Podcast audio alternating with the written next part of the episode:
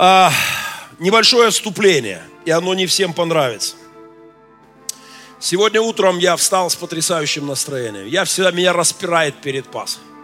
Я, меня колотит. Я очень боюсь, пастор Андрей, молись за меня всегда перед Пасхой, потому что у меня есть страх, у меня есть шанс, как у холерика, помереть перед пасхальным служением от позитивного стресса. Я проснулся в невероятном чувстве переполненности.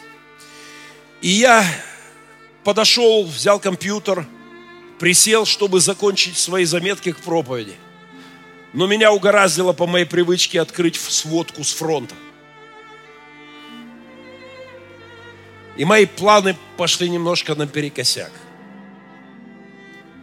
Перед моими глазами в этих цифрах опять за прошедшие сутки трое украинских солдат ранены. И дай Бог, чтобы они выжили. В этих сухих сводках не описана тяжесть их ранения. Не описано, если шансы у кого-то выжить, насколько они глубокие, будет ли инвалидность. Но я просто глянул на сводку, и весь мой утренний план был порван в клочья. Поэтому я вынужден сделать небольшое вступление к своей пасхальной проповеди, потому что я знаю – что мне Бог сказал это сказать русской церкви. Так говорит Господь. Говорили Божьи люди, пророки в веках. И Бог по-прежнему здесь. И Он не молчит. Я записал то, что мне сказал передать вам Господь. Вы можете смеяться, вы можете крутить у виска, но я обязан сказать то, что мне слышало мое сердце от Господа. Между прочим, пророки иногда говорили, так говорит Господь в религиозные праздники. И, кстати, это было достаточно часто. Народ собрался праздновать, веселиться, петь хорошие, приятные песни. И приходит какой-нибудь чудак и говорит, так говорит Господь, ваши праздники, нет сил смотреть на них, так говорит Господь ваше жертвоприношение, ваше песнопение омерзительны для меня. Именно это говорил Господь через пророка Исаию к забывшему Бога священству, к забывшему Бога а, народу, Божьему народу. Особая пасхальная сводка с фронта. А, за прошедшие сутки российские оккупанты пять раз обстреливали украинские города. Обстрел это не пять мин. Пять раз это значит, что пять раз открывался огонь, и, возможно, десятки мин и сотни или тысячи пуль летели. Трое украинских солдат ранено за эти только сутки. Все это длится седьмой год. Слушайте, христиане России, в пасхальное утро. Слушайте, пока у вас есть еще возможность. Живя в стране, которая оккупировала часть нашей территории, годами убивая, разрушая города, захватывая заложников, издеваясь над пленными, пытая, выкалывая глаза, кастрируя пацанов и перерезая им глотки. Вот с этой кафедрой стоял наш брат во Христе пастор. На его глазах дамочка в подвале в Горловке, ФСБшница, зашла с финкой. И это делала на его глазах. Молодым, ни в чем не повинным пацанам. И он молился за тех, кто, кому, кто умирал с перерезанными глотками. Так вот, живя в стране, которая все это делает, вы действительно продолжаете думать, что это грязная политика. А Махненко злой и одураченный бандеровской пропагандой сумасшедший. Ну что ж, думайте так, это ваше право. И это участь любого пророка во все времена. Так говорит Господь пророк Исаия, когда вы приходите являться пред лицо мое, кто требует от вас, чтобы вы топтали дворы мои. Праздники ваши ненавидит душа моя. ваши религиозные праздники, ваши чудесные песнопения, говорил Господь через пророка Исаию, и сегодня обращается к части, слава Богу, не ко всей, но к существенной части российской церкви. В том числе в рассеянии по всему миру. Праздники ваши ненавидит душа моя, они бремя для меня, говорил Господь. Мне тяжело нести их. И когда вы простираете руки свои, когда вы простираете руки ваши, я закрываю от вас очи мои. И когда вы умножаете моления ваши, я не слышу. Ваши руки полны крови. Омойтесь, очиститесь, удалите злые деяния ваши от очей моих. Перестаньте делать зло. Седьмой год. Слышите? Эй, вы, слышите? Седьмой год. Мой младший сын, которому 12 лет, седьмой год, просыпается с видом на линию фронта из окна. И там ваши солдаты – там ваши мины, там ваша артиллерия, там ваши танки, там ваши офицеры, там ваши беспилотники, там ваши гробы ваших сыновей.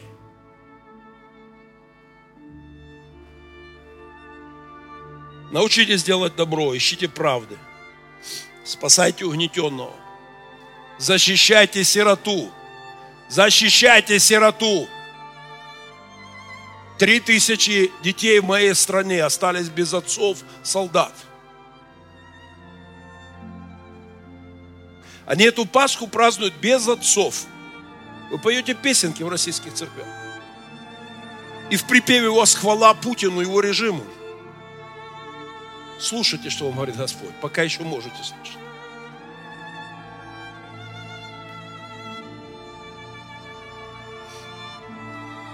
Вступайтесь за вдову. Вот прямо сейчас, когда вы там веселитесь, вдовы, вдовы убитых вашими пулями, снарядами, вашей писовской властью празднуют Пасху и молятся Богу. И Он слышит их, и их слезы видит. Вот тогда придите, говорит Господь, и тогда рассудим. И да, Христос действительно воскрес, воистину воскрес. Только для тех, кто молчит все эти годы, для ваших епископов моральных уродов, которые хвалятся писульками, бумажками от Путина на этой неделе, на этой неделе – Рейхс-епископ показывал бумажку всему миру от Путина, хвалился очередной раз, что его пригласил убийца, диктатор в общественную палату России и просил помолиться за него. Вот я и молюсь. Моральные уроды, а не епископовы. Рейхс-епископы, как у Гитлера, была шобла, наживавшая себя епископами –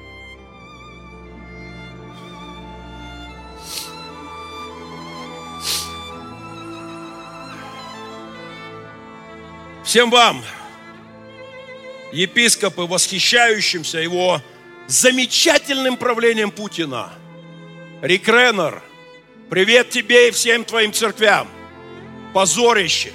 Американец, приехавший в Россию, служащий там много лет, ездит по Америке, и в каждой церкви, это цитата его слов, и в каждой церкви я всем рассказываю, что у нас прекрасная Россия, прекрасное правительство, у нас wonderful президент, прекрасный президент Путин, и у нас свобода веры. Рик Реннер, ты лжец и моральный урод. С Пасхой тебя.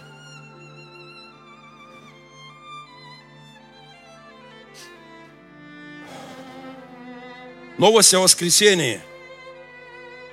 Не повод радоваться для Каиаф – для Пилатов и для Иуд, которыми перечисленные и многие не перечисленные являются. Хорошего вам настроения с великим днем, который однажды все расставит на свои места. Я не желаю вам счастья и здоровья.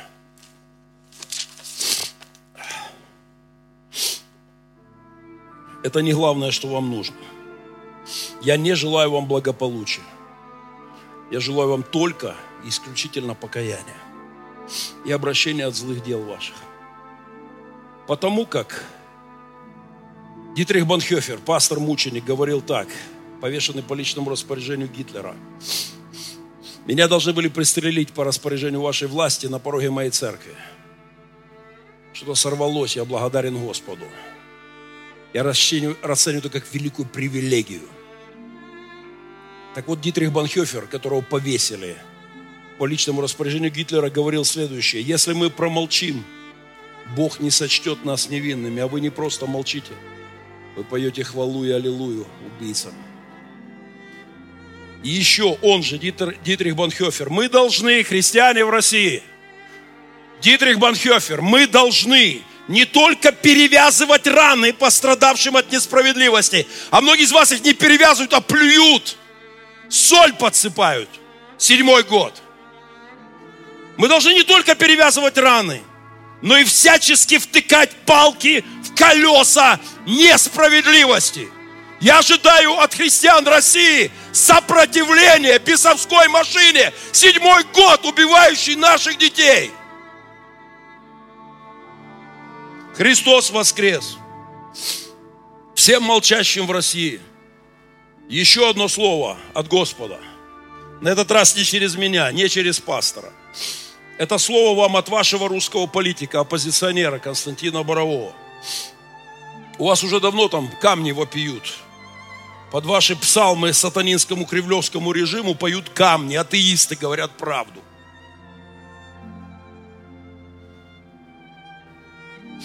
Но говоря это, Константин Боровой куда более прав перед Богом, чем представители вашего протестантизма. Как там одна девочка подпевал Ари Кренову. Почему вы протестантизм, а не католицизм? Вот это протестантизм, поющий хвалу режиму и лобызающий зад преступной власти и замазывающий вам глазенки мерзким брением дешевой благодати, тот же Банхёфер. Совершенно не Христово производство. Это не исцеляющее слепоту брение, это ослепляющее брение. Вот что говорил не епископ в России – который сейчас вынужден прятаться от вашего режима. Его цитата. И это говорит вам Господь. Бог говорит. Епископа замолкают и поют сатане аллилуйю, но Бог говорит, через камни говорит. В камни возопьют. Константин Боровой, никакого примирения. На колени. Немцы, чтобы искупить свою вину, об этом недавно был документальный фильм – руками раскапывали могилы расстрелянных евреев, партизан руками, чтобы перезахоронить. Так их воспитывали американцы. Никакого примирения нет и не может быть. Цитирую Борового. На колени твари. Богословском, библейском смысле слова. Если что, не обижайтесь, я тоже тварь Божья. На колени просить прощения у нескольких поколений украинцев, умолять о прощении. Пока граждане России не начнут настоящее покаяние, произнося проклятие в адрес Путина, исполняющего роль Гитлера, никто никого не должен прощать. Это богословски корректная вещь. За преступление нужно нести ответственность. Тот, кто его совершил, должен быть наказан. Но моим настоящим братьям и сестрам в России, слава Богу, таких тоже немало, я все больше получаю писем, в том числе писем с покаянием. Все больше писем, когда люди пишут, спасибо, пастор, мы не понимали, что с вами, мы думали, вас обманывают, а сегодня мы понимаем, это нас в России обманули. Моим настоящим братьям и сестрам в России, к тем, кто во Христе – тем, кто хоть что-то делает, чтобы обличить и остановить это российское безумие, благословений вам. И огромное, огромное отцовское, капелланское, братское спасибо за верность Христу, и христианскому призванию следовать за ним и нести свой крест. Пока, увы, все написал я с утра, хотя мне, ох, как хочется вам еще многое сказать в это утро. Но пора ехать на пасхальную службу. Моя проповедь здесь же, в режиме онлайн. Этот текст я выложил утром и решил с него сделать вступление к проповеди. Я открыто пишу в, своем, в своих соцсетях, если вы желаете в воскресенье получить просто дозу психиатрической позитивистской помощи, вам не надо приходить в церковь добрых перемен. Это место, где говорят правду. О нас, о людях, о мире, в котором мы живем. Говорят правду о Христе. И она меч обоюдоострый. И она не имеет цель сделать вам хорошо.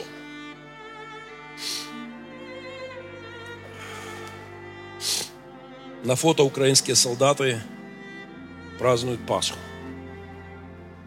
Кто из них будет ранен или убит сегодня, мы не знаем. Шесть лет назад, нашу первую военную Пасху, 15 год, нет, уже была вторая военная Пасха.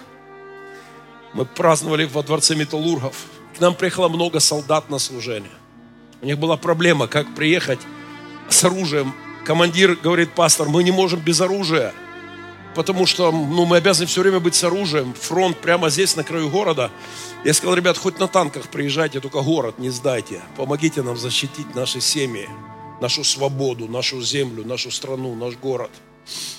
И пришло много солдат. И прямо во время пасхальной службы, россияне, если вы не понимаете, что я нервничаю, просто услышьте, если вы люди, если еще хоть что-то человеческое осталось, услышьте – Прямо во время собрания, Андрей, ты помнишь это? Начались сильные обстрелы на Пасху. И кто-то из командиров подошел и сказал, мы должны немедленно уйти. Тревога, нас вызывают на фронт. И мы прервали тогда служение. Эти ребята встали, мы помолились о них. Я не знаю, кто из них жив сегодня. За эти шесть лет войны наверняка из тех, кто был на том служении, некоторые наверняка приехали домой в цинковых гробах, убитые, вашими солдатами, вашей властью на нашей земле, из вашего оружия, за ваши налоги, при вашем молчании и при одобрении рейс-епископами вашей власти.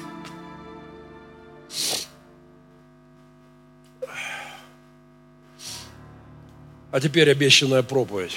Я чуть успокоюсь, и мы поговорим о главном. Хотя то, что было сейчас, не было второстепенным.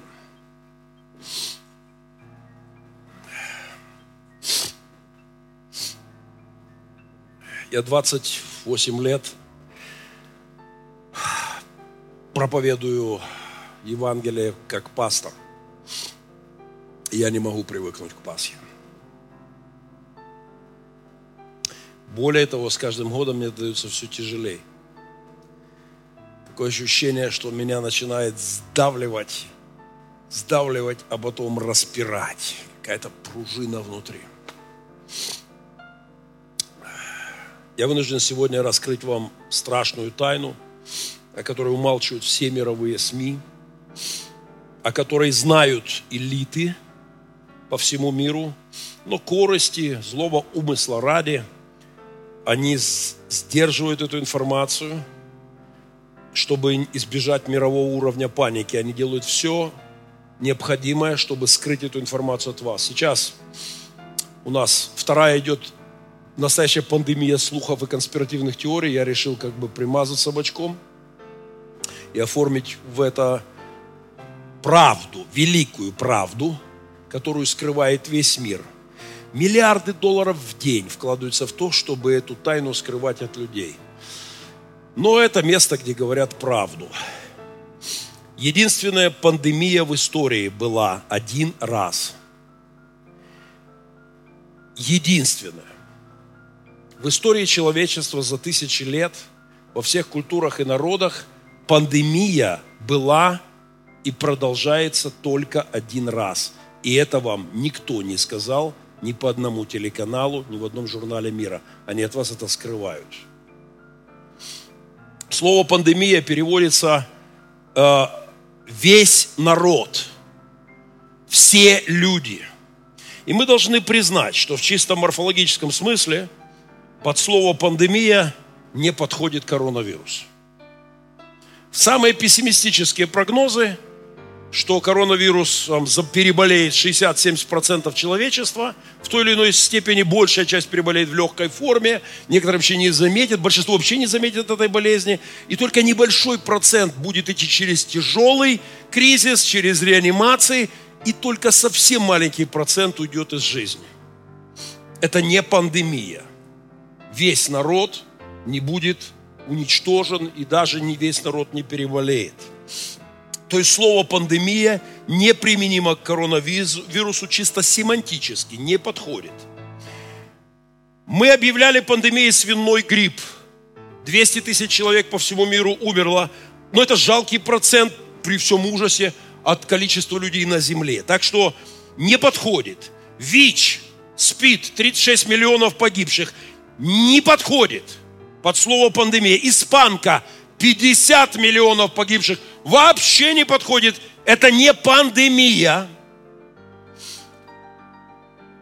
Ни одна из известных болезней в истории человечества не тянет на это гордое слово пандемия. Весь народ, все люди.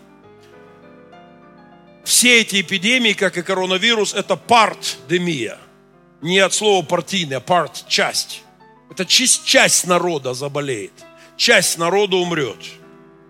Это процентодемия. Это немного демия. Но это не пандемия. Слово пандемия подходит только к описанию одного заболевания, только одного вируса – смерти.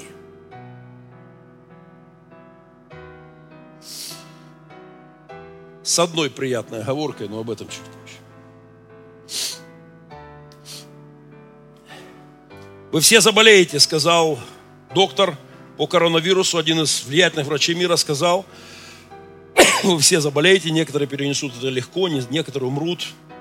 Я не знаю, прав ли этот врач, сейчас большая проблема разобраться, кто из них прав, кто нет, но я точно знаю, что то, что я сейчас говорю, правда. Вирус уже пришел, и он поразил всех людей. Это пандемия смерти. Я помню этот кошмар моего детства, когда я мне вырезали, вырезали грыжу, и я был в хирургии, и я помню, когда я вышел из палаты, и прямо рядом со мной стояла тележка, на которой ногами вперед передвигали накрытое простыней тело.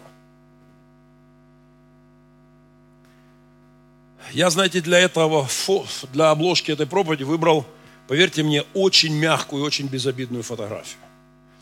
Потому что когда ты вводишь русское слово «морг», то выдает такой контент. А, впрочем, я все это видел не на фотографиях. Мне доводилось приходить опознавать умерших беспризорных пацанов в нашей мариупольской морге. Когда меня просили, я приходил найти тело, похоронить мальчишку. И мне говорили, вот в той куче, посмотрите. И на полу груда человеческих тел – иногда на куски э, разложенных. Так что поверьте, если кто-то испугался этой фотографии, я тщательно выбрал очень мягкий вариант. Эпидемия покрыла смерти весь мир, пандемия, единственная в истории. Но спасение, явленное в пасхальное утро, преизбыточествует – тем более преизбыточит, тем более благодать Божья. Задумайтесь над этим. Эпидемия, которую мы с вами принесли на эту землю в лице Адама, а потом каждый из нас лично, многократно повторив грех Адама. Это не выглядит так, что Адам в Эдемском саду согрешил, а мы с вами здесь живем, ну, этот, этот наш прадед с прабабкой. Друзья мои, Адам согрешил один раз. Мы с вами делали это миллионы раз. Мы уже родились с греховной природой, которая давлеет над нами. Задумайтесь над этим. Это мы убиваем звезды. Солнечную систему, Млечный Путь. Это зараза, смерть, пришедшая через человека в этот мир, пришла не только на нашу землю. Земляне, и Эдемский сад, и земляне стало единственным очагом ее распространения. Эта болезнь, смерть поразила Вселенную. Это мы инфицировали все мироздание. Солнце превращается в белого карлика и в черную дыру по той же причине, по которой умирает инфузория туфелька или амеба. Галактика умирает ровно потому, почему умирает комочек ДНК коронавирус. Созвездие исчезает потому же, почему умирает какой-нибудь, не знаю, кит в море. Смерть, ее природа вошла в этот мир через нас. Старый, пусть даже трехсотлетний ворон и планета наша Земля умирают от того же вируса. Этот вирус принесли мы, люди, мы, венец творения. Бог коснулся, как помните у Микеланджело в Сикстинской капелле, эта фреска «Бог касается человека, который знает весь мир». Бог коснулся, и все ожило, Он дал жизнь. Мы с вами, люди, прикоснулись, и все заразили, инфицировали смертью.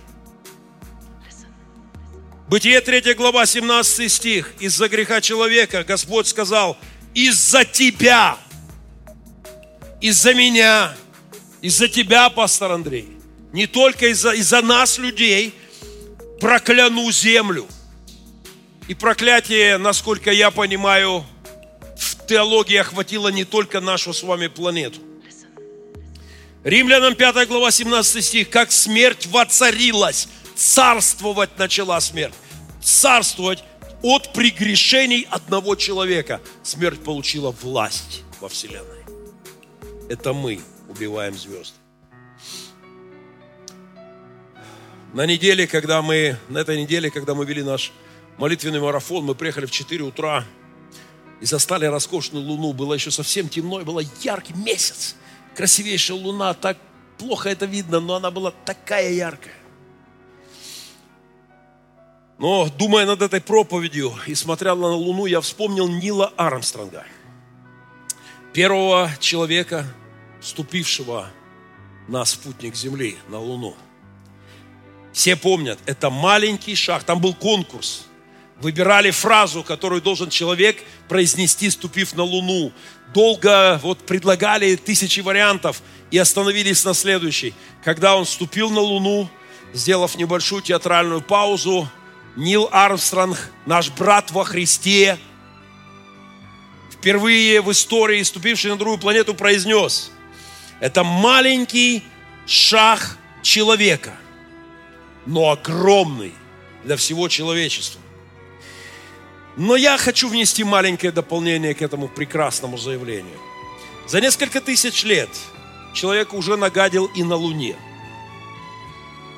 Не побывав там физически, не добравшись еще до разных уголков Вселенной, человек уже не просто наследил, а нагадил – причем самым жутким образом мы все загадили смертью. В лучших странах мира огромные штрафы за брошенную бумажку, за оставленную оберточку конфетную, за бутылку из-под пива выброшенную, а громадные штрафы вплоть до ареста.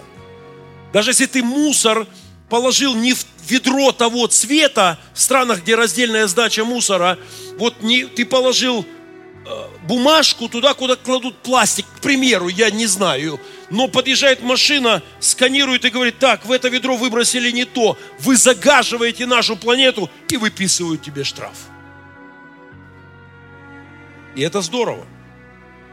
Но какой вины достойны мы, принесшие не фантик, не бумажку, не разбитую в дребезги бутылку, мы разбили Вселенную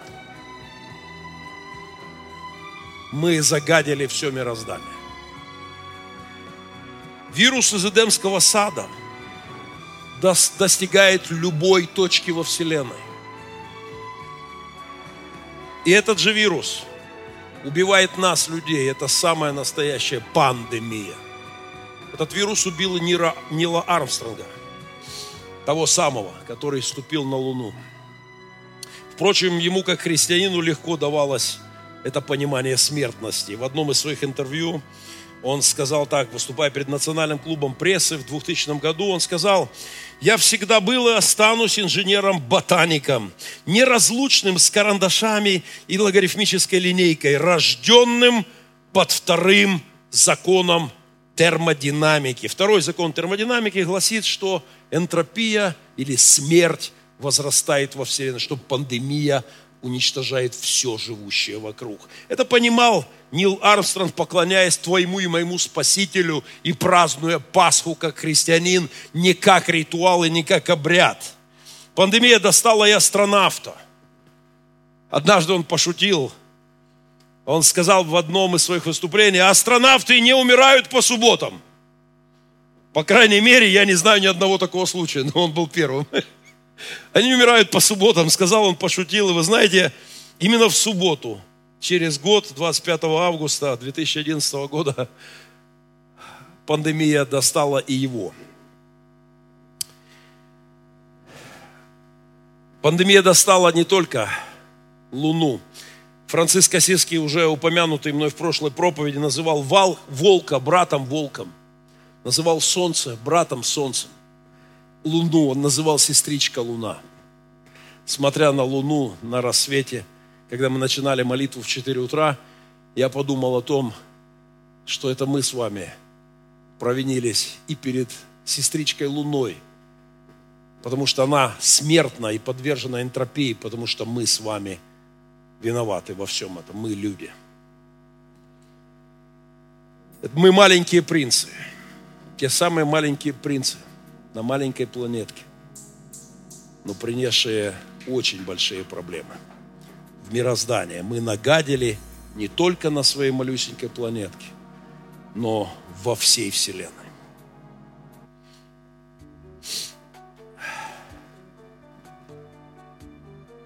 Я трясусь сейчас, перечитывая Карла Барта.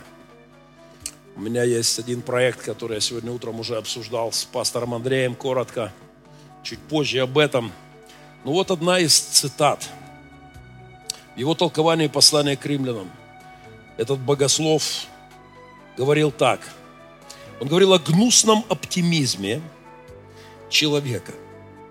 Он говорил о том, что пустота, смерть смотрит на нас отовсюду. Но мы все равно пребываем в благоговении перед псевдожизнью, перед подделкой под жизнь.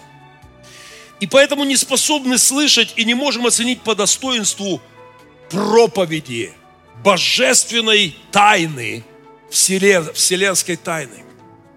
Мы увлечены нашей псевдожизнью. Мы благоговеем перед ней. Мы не можем от нее оторваться. И нам нужно от суеты дней наших поднимать глаза, смотреть на Вселенную, смотреть на второй закон термодинамики, смотреть на то, на ту реальность смертности всего существующего, чтобы услышать проповедь о смерти и воскресении. Но мы не хотим думать о смерти. И такие чокнутые пастора, как Махненко, все еще портят настроение нашему гуманному современному, веселящемуся, отвлекающемуся от главного обществу. И мы вновь и вновь а, обретаем снова и снова, по, садимся на эту лошадку гнусного оптимизма своего земного бытия – мы опять и опять уговариваем себя, что у нас все в жизни будет хорошо, все будет схвачено, мы через все прорвемся, мы все преодолеем, у нас все будет классно. Мне нравятся молитвы моих сыновей, которые очень часто заканчиваются простым, детским, наивным, и чтобы все было хорошо. Семен, Даня, Рома, Саша Курситов, Саня Щечка, Макс, кто там еще сейчас сидит у нас – Чечик, Однажды вам стоять у моего гроба. Не дай Бог, чтобы мне, у кого-то из вас, не будет все хорошо на этой земле до поры до времени. Нам не нужно забывать об этом. Нам необходимо разумное видение, которое осознает во Вселенной божественное присутствие и которое понимает, что вся Вселенная обречена. Ученые не спорят о том, закончится ли история Солнечной системы и нашей планеты. Они спорят о том, как это закончится. Они спорят о том, как быстро это закончится. Схлопнется или разорвется, остынет или сгорит – но никто не, подле, не ставит под сомнение. Но нам об этом не стоит думать. И даже в церквях об этом не модно говорить, а нам так нужен целительный страх перед Творцом, перед Создателем, перед нашим Искупителем. Ужасы этого творения и, во-первых, ужас смерти должны пробудить нас от наших оптимистических безбожных оптимистических желаний, от этого гнусного земного оптимизма. Мы создали красивую витрину человеческой жизни. Мы бродим вокруг нее и любуемся. Мы стираем пыль и тщательно вымываем окна этой витрины. Мы совершенствуем эту витрину – при помощи новых технологий подсвечиваем все более прикольными фонариками, какими-нибудь 3D-голограммами. Мы какими-то интерактивными развлечениями, мы украшаем эту витрину жизни и концентрируемся на ней. Мы любим ее, лелеем, защищаем. Мы, иногда мы даже украшаем эту витрину религиозными игрушками, рождественскими, пасхальными. Меняем все это, как в наших супермаркетах – прекрасные витрины автосалонов, современных торговых центров, 3D-кинотеатров с этими каруселями, катками внутри, разными аттракциончиками. Но за этой витриной происходит страшное. Люди вообще перестают быть людьми. Человек расчеловечивается – с каждым годом у меня была горячая полемика на этой неделе с моим другом из Финляндии, в прямом эфире еще с одним другом моим из Латвии. И я, я пытался их сбить с этой лошадки оптимизма, в том числе христианского, потому что христианство обезбоживается. Христианство перестает говорить правду, лишь бы было хорошо. Я беседовал с одним пастором, говорю, почему ты не скажешь правду вот этому пастору, что это брехня? Ну, понимаешь, у нас хорошие отношения. Ну, давай заткнемся ради хороших отношений. Обезбоживается христианство. Мир наш обезбоживается.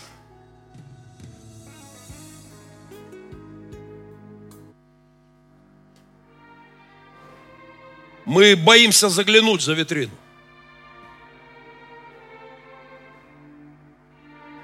Знаете, это как отрицание эпидемии сейчас. Вот сейчас огромное количество людей убеждает себя и друг друга, да нет никакого коронавируса. Да все это чепуха. Да все это там попридумывали, не пойми кто. Это фармацевтический бизнес все придумал. Это все придумали олигархи. Это тут просто, это нету никакого вируса. Это продолжается ровно до тех пор, пока вы, как Валера Тимощук, не попадаете в реанимацию и не пытаетесь на выдохе хоть чуть-чуть обращаться к Богу хотя бы на выдохе со словами. И пока ты не видишь вокруг забитые палаты, очереди, сколько там, 9 километров в России, в Москве стоит очередь, 9 километров скорых помощей, 6 часов, линия скорой помощи машины, 6 часов еле живого умирающих пациента привозят 6 часов в очереди под госпиталем. Ну, но мы стараемся не обращать на это внимания. Мы стараемся не заглядывать за витрину. Потому что за витриной жизни резко меняется сюжет. Любой роскошный Мерседес превращается даже не в тыкву, но вот в такой стол. Кстати, это пятизвездочный стол. Пусть даже в пятизвездочный стол. Извините, мариупольцы, но нам такие не светят. Я бывал в наших моргах. Мягко говоря, там все выглядит иначе Трупы лежат на полу, иногда в куче. И, конечно, нам не хочется об этом думать. Мы с вами поколение вершков, цветочков. Мы не хотим смотреть в корень. Мы хотим увидеть проблему, а фундамент наших проблем. Мы все время где-то по верхвам, подсознательно боимся зайти вглубь, в том числе в церквях, в том числе в богословии. Потому что один-два шага за витрину, и перед нами открывается бездна, из которой на нас смотрят очи смерти. Очи всего творения, обреченного пандемией смерти на финал, на бессмысленность нашего бытия, на крах всех наших утопий. Мы видим, заглянув за витрину, приближение волны цунами, которая сметет все наши песочные замки, всю человеческую славу, уничтожит все наши карьеры, все наши уютные норки, сметет наши заслуги, наши успехи. Мы это знаем, и поэтому не заглядываем за витрину. Нам за ней не по себе. И мы опять садимся на гнусную лошадку оптимизма, на которую, отгоняя эскадрон своих мышц, своих шальных, мы опять и опять усаживаемся за витринами катастрофы за блестящими витринами 21 века почти не осталось людей.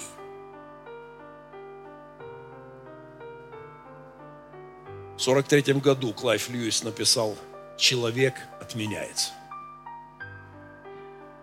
Один из пасторов назвал это лучшей книгой после Библии. Сказал, если кто-то спросил бы, какую еще единственную надо прочитать, и вот одну только, кто еще еще могу одно прочитать. Говорит, да, человек отменяется, он четко видел, что будет. Разрушен человек, разрушена мораль, разрушена этика.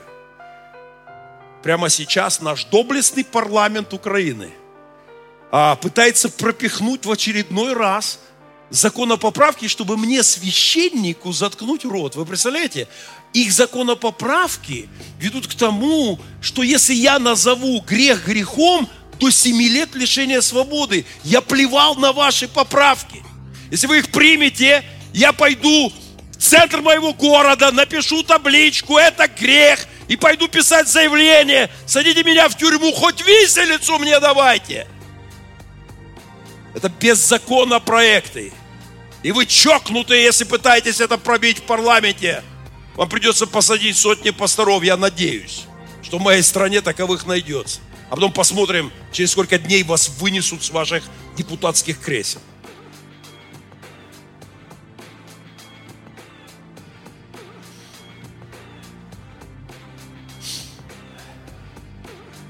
Вообще не стало людей за витринами. Дмитрий Быков, мое любимое рождественское – Глядишь, почти ничего не стало, как и предрек один иудей. Чести, совести, долга, срама, слез и грез и вообще людей сплошь лилипутики, минуэтики, растелешившийся бабок. Ни эстетики, ни конкретики, ни политики, только Бог – черные жгучие очи смерти. Я там поставил очи черные, надеюсь, в трансляции вы поднимете хорошо. Пустота смертности смотрит на этот мир, бессмысленность всего, взирает на нас со, со всего, с любого уголка Вселенной, с любого творения. Это действительно очень жгучие, очень страстные, очень ужасные – и они смотрят на нас. И смерть, как это ни странно, если мы делаем еще шаг вперед, порождает в нас единственно верную надежду.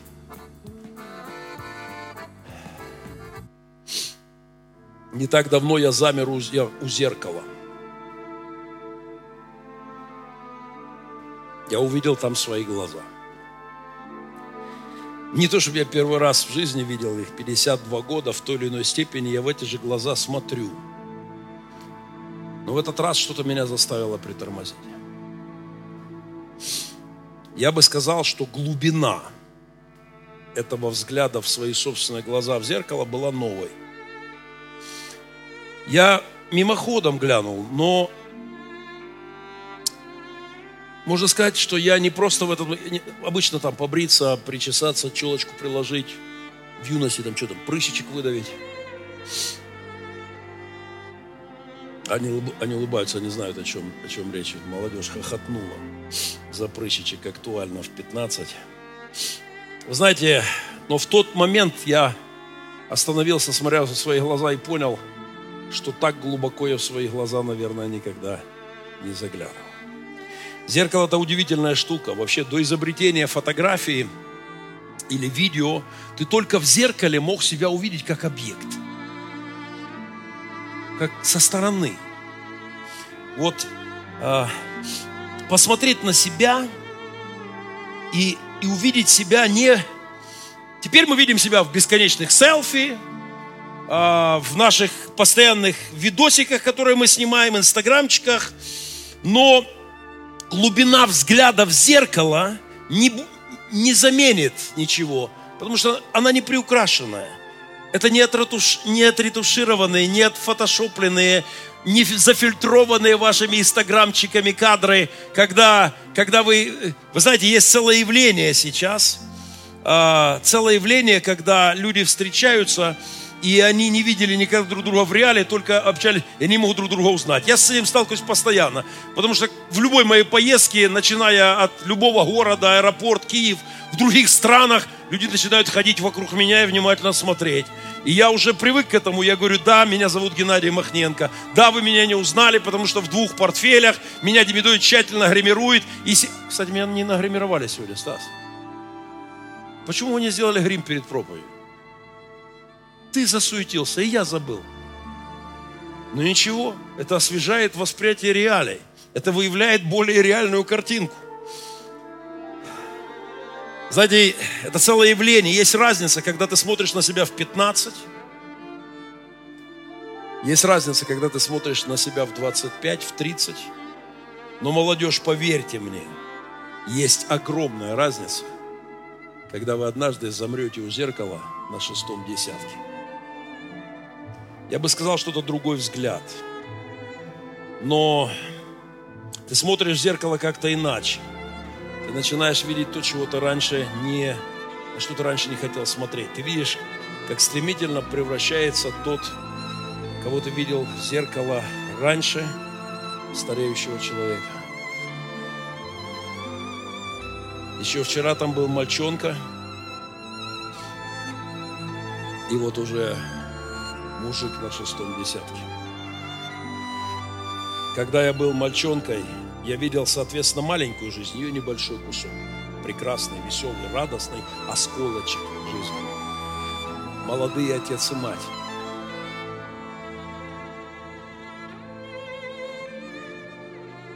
Это было вчера. Я до сих пор помню игрушки детства. Не такие крутые, как у вас. Маленький конструктор, мы играли с сеструхой. Маленькие кубики были зайчики, большие были волки. Я помню собаку, ее звали Лада. Я помню своих друзей. Я смотрел на жизнь из-под стола. Ну, или чуть позже вровень со столом. И, конечно, видел только лучший кусочек жизни. Мы в нашей кругосветке как-то были в музее. Большой какой-то музей, не помню в каком городе все смешалось. Во время кругосветки на велосипедах. Музей, в который ты заходишь в один зал – а там все сделано размерами пропорционально, как будто тебе три года. То есть стул, вот ты вот такой, а стул, соответственно, вот такой. То есть я стою, вот стул где-то здесь, стол еще выше. Вот все в пропорциях к ребенку. И ты заходишь в комнату, как будто бы тебе три года. Удивительная экспозиция в том музее. А, но жизнь шла вперед. У Пастернака есть такие строчки «Я рос меня, как Ганимеда, несли не Настя, сны несли, как крылья, отрастали беды и отрывали от земли». В юности вещи приобрели уже привычный для меня характер, я перестал, они перестали уменьшаться в размерах, я достиг своего метра 82 достаточно рано, стал уже высоким молодым человеком, изменение пропорций прекратилось, но, увы, не пришла стабильность. Я бы сказал, что я добился своего и выровнял с собой мир, стабилизировал ситуацию с размерами – но моя борьба с масштабами этого мира закончилась, но не закончилась триумфом. Из моего мира начали исчезать люди и дорогие мне вещи. Похороны нескольких соседей, старичков из подъезда, которые всегда сидели вот здесь. И вот они в гробах. Баба Шура, собачница – из нашего подъезда она похоронила сына, вернувшегося с армии. Он прыгнул с моста купаться в реку, и там торчал железный шест. Пацан погиб, она осталась без единственного сына, никого больше на белом свете. Она завела много собак. И она была частью нашего двора, и вдруг она исчезла. Дядя Боря, брат Юрия Андреевича Шахман, родной брат – который, в доме которого баптист, в доме которого я первый раз взял в руки Библию. Андрюха Шахман позвал меня, говорит, пойдем, я тебе что-то покажу. И мы зашли в комнатку дяди Бори, когда его не было. Он открыл такую этажерочку и достал какую-то странную книжечку. Что это? Это Библия. Исчез дядя Боря. Позже умерла сестра Юрия Андреевича, которую я хорошо знал, потом мама его. Это ворвалось в мою жизнь, повеяло чем-то неизвестным, чем-то страшным, какая-то тень касалась мира вокруг меня. 8 марта, простите, сестры, 8 марта умерла собака Лада. Собака моего детства, дворняжка. Но она была она была невероятна, она встречала меня, она так радовалась моему возвращению, она летела мне навстречу, прыгала на меня с разбега. Она была моим детством. Ее похороны – полный шок. Что-то непонятное, загадочное ворвалось в мою жизнь а, под названием смерть. Потом умерла бабушка.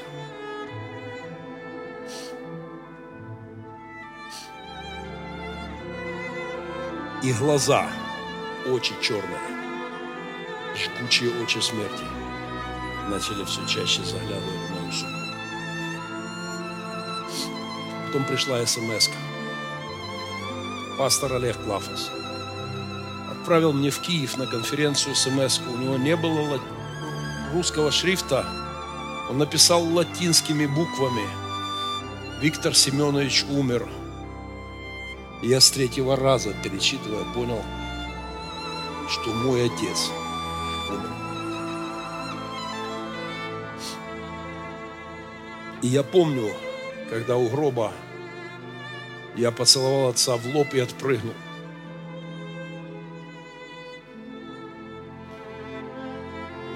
Холодный лоб батьки. А еще позже похоронили маму.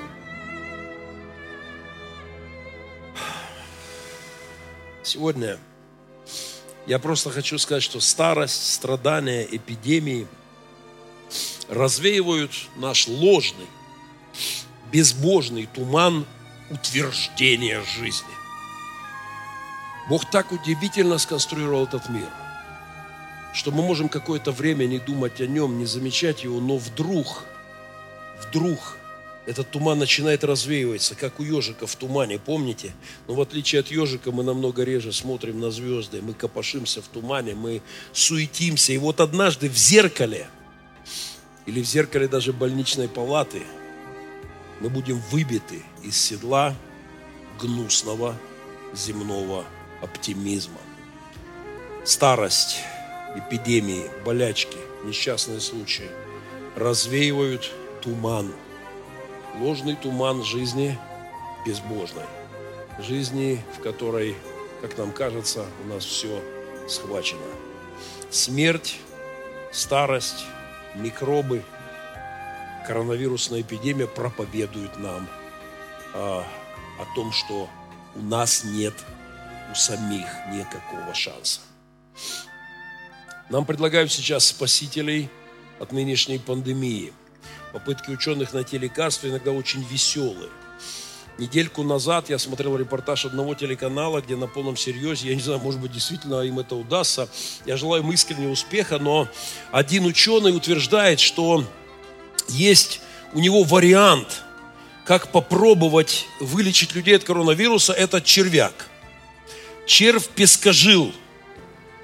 Морской червь, который не дышит 6 часов, вообще закрывает, не дышит 6 часов и выживает. И они надеются, что из этого червя смогут выработать какие-то какие лекарственные препараты для людей, которых душит коронавирус, и которым они надеются, что смогут какую-то... Они хватаются за любую надежду. Я искренне желаю им успеха. Я вполне допускаю, что они, может быть, из этого червя извлекут какое-то спасение для коронавирусных больных.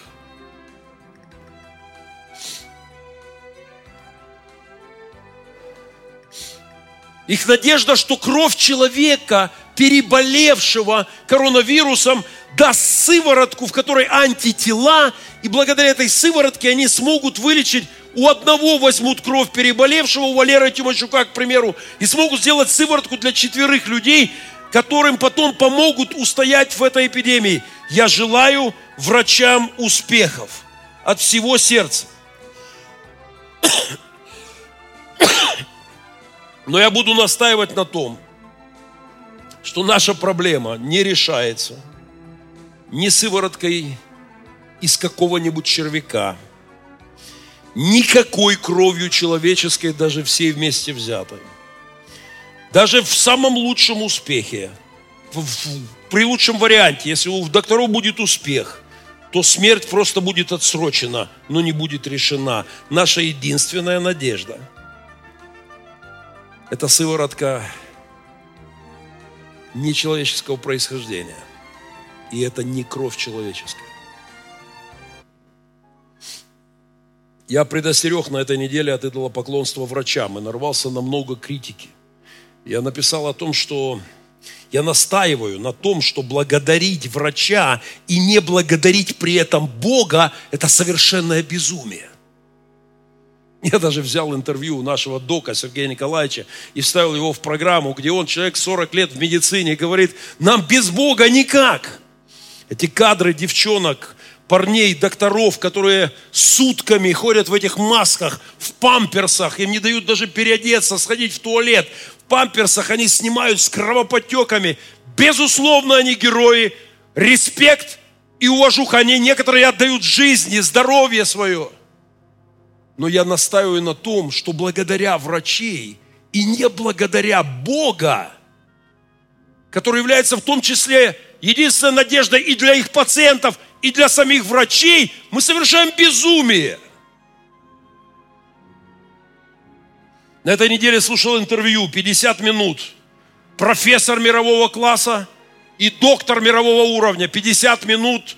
Выдающийся журналист – 50 минут на вопросы, что вы думаете об этом по поводу коронавируса, вся программа? Или об этом, или об этом? Ответы потрясающие. Я не успел выписать их в столбик, я хотел выписать и зачитать вам. Мы не знаем, у нас нет достаточно информации, пока недостаточно данных, мы не можем это с уверенностью сказать. Это честно. Это было бы очень глупо, если бы они, как в моем детстве, на все давали амидоперин, что там, парацетамол, ОРЗ, ничего не понимая, чем ты болен, ОРЗ, парацетамол. Это честно, врачи могут в лучшем случае своим мужеством, героизмом, самопожертвованием в лучшем случае могут спасти некоторых людей, от, продлив им земную жизнь на какое-то очень короткое время. Нам стоит благодарить врачей. Они спасатели. Но один, слышите? Один спаситель. Невероятный текст я прочитал на портале «Обозреватель». Почетный консул Израиля в Западной Украине Олег Вишняков Просто послушайте тезис. Почетный консул Израиля в Западной Украине. Текст назывался «Бог показал нам, кто Он, а кто мы». Возможно, я отдал бы приз лучшему тексту об этой эпидемии этому консулу. Первый пункт. Бог закрыл всем нам рты с помощью масок. Потому что устал от нашей брани, лжи, наветов и осуждений. Второе, Он дал нам возможно, Он дал возможность природе подышать без нас. Третье, Бог заставил нас бояться и прятаться, а то мы уже и Его перестали бояться. Четвертое. Он заставил нас мыть руки и под, преподносить к рту хлеб чистыми руками. Пятое. Он приостановил молитвы в храмах, так как некоторые туда начали ходить ради галочки и показухи. А еще о некоторых я кое-что добавил вступлением в эту проповедь. Шестое. Бог сравнял всех нас, богатого и бедного, директора и рабочего, тех, кто ездит на машине, и того, кто ходит пешком. Теперь мы все равны и все сидим дома. Седьмое. Он посадил нас в домах разом и показал, кто Он, а кто мы. А то мы уже чувствовали себя богами. Восьмое, он поднял тех людей, которых мы не признавали. Каких, спросите вы, медиков, обычных доставщиков товаров, таксистов, санитаров. Девятое, он посадил каждого из нас по отдельности, отнял работу и дал время подумать каждому. Перезагрузка. В Китае на их Новый год, у мусульман время паломничества, у христиан на Пасху – у иудеев светлый праздник Песах. Десятое, мы отдалились от человеческого общения и погрязли в соцсетях.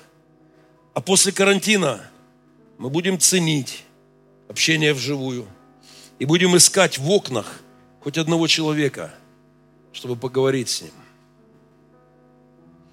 Одиннадцатое. Мы убивали животных, которым место быть на этой земле ровно так же, как и нам. Теперь мы закрыты, привязаны, а животные на свободе. Их никто не тронет. У них свобода, а мы в заперти. И потрясающее завершение этого блога. Но многие по-прежнему подумают, да нет, совпадение. Я советую вам этот текст, я выложу его отдельно в своих соцсетях. Бог показал нам, кто Он, а кто мы. Расшарить здесь есть о чем подумать.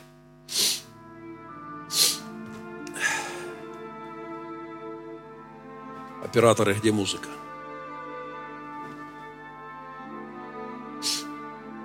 Мы на финише, совсем рядом. Но я знаю того, кто вышел против главной единственной пандемией в истории. Единственной по большому счету, по вселенскому счету. В истории человечества была и есть только одна пандемия. И это скрывают от вас телеканалы. И об этом многие доктора даже не знают. Но, по крайней мере, не хотят заглядывать за витрину и сильно напрягаться. Об этом не пишут в журналах – и об этом скажут далеко не во всех церквях, даже на Пасху. Но я знаю только одного, кто вышел без защитного халата. Когда я написал, что я ищу халат, чтобы пойти в больницу к Валере, на меня обрушилось столько критики пасторов. А Христос вышел без защитного халата. Без маски, потому что никто не мог ему дать никакую защиту. Он был сам достаточно защищен славой неба и вообще был никому ничем не обязан. Это я обязан, как священник, приходить к умирающему, а он не был обязан. Он не давал клятву Гиппократа или клятву христианского пастора Господа. И его бы никто не осудил, если бы он на эту землю не пришел. Это не было написано в его договоре при приеме на работу. Он ни на кого не работал. Он оставил славу неба, славу неба и спустился к нам в пораженный пандемией мир. В мир, где безраздельно, совершенно, абсолютно царствовала смерть. И он не просто пришел, чтобы спрятаться где-нибудь в самоизоляции. Он пришел и пошел навстречу смерти. Целенаправленно, понимая, куда идет, он пошел на крест. Он посмотрел в глаза всем нам прокаженным, которые плевали и продолжают плевать в его сторону. Он, он отправился спасать тех, кто кричал проклятие в его адрес и кричит сегодня. Он один вышел против единственной пандемии в истории. Мне попалась смешная иллюстрация, и я хочу это вам подарить на Пасху. В Амурской области в России морг города Белгородского, по примеру обычных магазинов, написал на конце, в конце чека «Ждем вас снова». Ну, взяли типовой чек, и люди хоронят близкого из-за услуги медицинской экспертизы, за стоимость подготовки трупа, обмывания первой категории сложности, там можно по-разному помыть за разные цены трупчик, а, за одевание покойника, итоговая сумма, и в завершении жирным шрифтом написано «Ждем вас снова». Я поздравляю всех светлым Христовым воскресением. Я желаю вам счастья, здоровья и долголетия. Но я пастор и обязан вам сказать, что витринкой, сколько бы мы ее ни натирали, ни украшали, дело не отделается. Что раньше или позже мы посмотрим в очи черные, очи жгучие. И раньше или позже перед тобой и передо мной станет главный вопрос – вопрос спасения. Единственное лекарство от единственной пандемии в истории человечества – это Голговский крест. Никакие антитела другого рода не работают. Никакие червяки не спасут тебя и меня от этой пандемии. И кровь никакого человека не даст тебе антитела против смерти второй отменен приговор Христом. Вот что случилось тогда. Это как если бы сегодня во всех госпиталях мира, вот сегодня тысячи людей умирают, прямо сейчас. Они на краю жизни и смерти, и многим не выбраться. И вот представьте, как будто бы вот доля секунды, прямо сейчас, этот вирус бы сдох – просто окочурился бы коронавирус, и все больные в реанимации повскакивали бы с постели, повытаскивали бы эти трубки, пощупали себя и сплясали. Это как если бы все калеки безногие вскочили на свои новые ноги, все горбатые распрямились бы, глухие услышали, слепые увидели, мертвые встали из гробов, из гробов. Вот что означает воскресение Христа – Евангелие – это, это победа над смертью. Смерть в камере смертника, она уже приговорена. Евангелие – это история, в сущности, это история о смерти самой смерти. Пасха. Я говорил об этом в одной из проповедей, это рестарт Вселенной, это перезагрузка Вселенной – это исцеление от единственной в истории пандемии. Я звонил как-то пару лет назад, готовя пасхальную проповедь, я звонил нашему компьютерщику Саше Новачку, который был за этой кафедрой неделю назад в гостях. Саша, привет, приезжал забирать, забирать маму, по-моему, да? Я позвонил ему перед той проповедью пару лет назад и сказал, Саша, объясни мне, он компьютерщик, рестарт, в чем его сущность рестарта компьютера? И он сказал, что это когда из-за многих-многих ошибок замусоривается память компьютера, и она не очищается, и все зависает, все идет в разнос. И тогда необходимо, и это точно про нас, мы засоряем жизнь, суетой, не думая о Боге. Но благодаря Пасхе произойдет рестарт Вселенной. Знаете, что случается, когда перезагружаешь компьютер? Сперва все, все вырубается. Становится темным экран. Проходит какое-то небольшое время. Потом что-то мелькает. У меня появляется яблочко. И начинается, и начинается оживление твоего компьютера. И мы всегда рады. Знаете, я не знаю, как, как у тебя, пастор Андрей.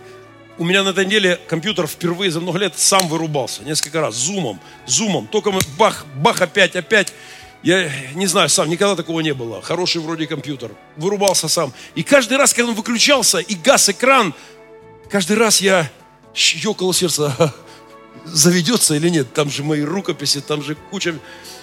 И он заводился. Это была радость.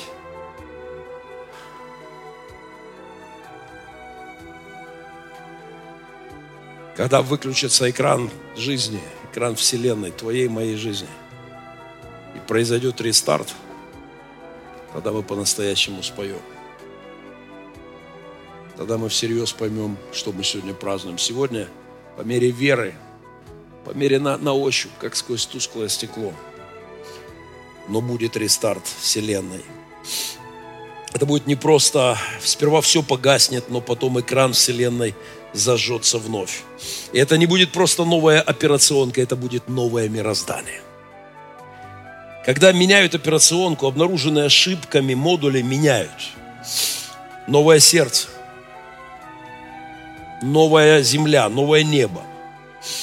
А, Бог обещал переделать этот мир через пророков. В книге Откровения сказано, я увижу новое небо, новое небо и новую землю это воскрешение, это наша жизнь, будущая жизнь. Сегодня творение, по словам одного богослова, беременно вечностью. Все сотворенное, писал, писал Карл Барт, носит себе недоношенным свое вечное бытие, свое вечное будущее. Оно желало бы родить его, но не может родить во времени. Беременность вечностью всего в этом мире. Ну и последнее. Коронавирус празднует Пасху, как и мы. Демидович, прости Господи, ему неграмотность богословскую, накинулся на этот пункт, и мне некогда ему это объяснить. Просто это же азбука богословия. Это маленькая, маленький вирус, маленькая тварь. Она в такой же надежде на искупление – как и Млечный Путь, как и туманность Андромеды, как и огромная рыба или тот самый червяк. Еще раз цитирую Кальвина. Не существует никакого элемента и даже самой малой частицы мира, которые не надеялись бы на воскресение, будучи охвачены познанием их нынешнего бедствия. Я думаю, что коронавирус больше верующий, чем 90% людей на этой земле, которые не думают о своем бедственном положении, не думают о смерти, наводят порядок на витринах и веселятся, и не заглядывают за них. Мне кажется, коронавирус, так отчаянно сражающийся за свое выживание в нас, больше уповает на Христа, и мне кажется, что он веселее, чем это человечество празднует Пасху в эти дни.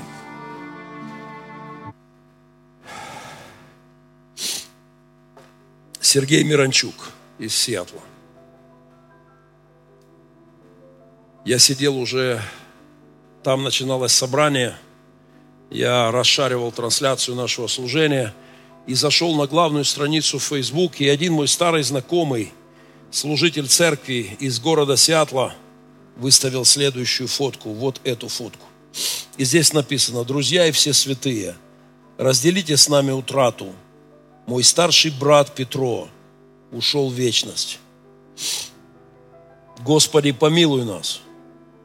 Дай нам всем силы перенести это с верой, твердою, что увидимся в небе.